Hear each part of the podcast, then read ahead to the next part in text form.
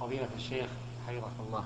إذا كان الخطيب يخطب الناس في صلاة الجمعة فدخل رجل فجلس دون أن يصلي ركعتين فأنكر عليه هل يشرع في حقه تكرار الإنكار على الأشخاص الآخرين الذين يدخلون بعده ولم يعلموا؟ أرجو توضيح هذه المسألة وجزاكم الله خيرا. إذا دخل الإنسان والإمام يخطب يوم الجمعة ثم جلس فالإمام فالخطيب لا ينكر عليه مباشرة بل يقول كما قال النبي صلى الله عليه وعلى آله وسلم يقول أصليت فإن قال لا قال قم فصل ركعتين وخففهما. وإن قال صليت انتهى الأمر.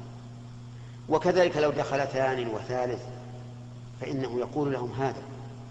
لأن النبي صلى الله عليه وسلم إذا قال قولا أو فعل فعلا في حادثة فهو قول وفعل لجميع الحوادث.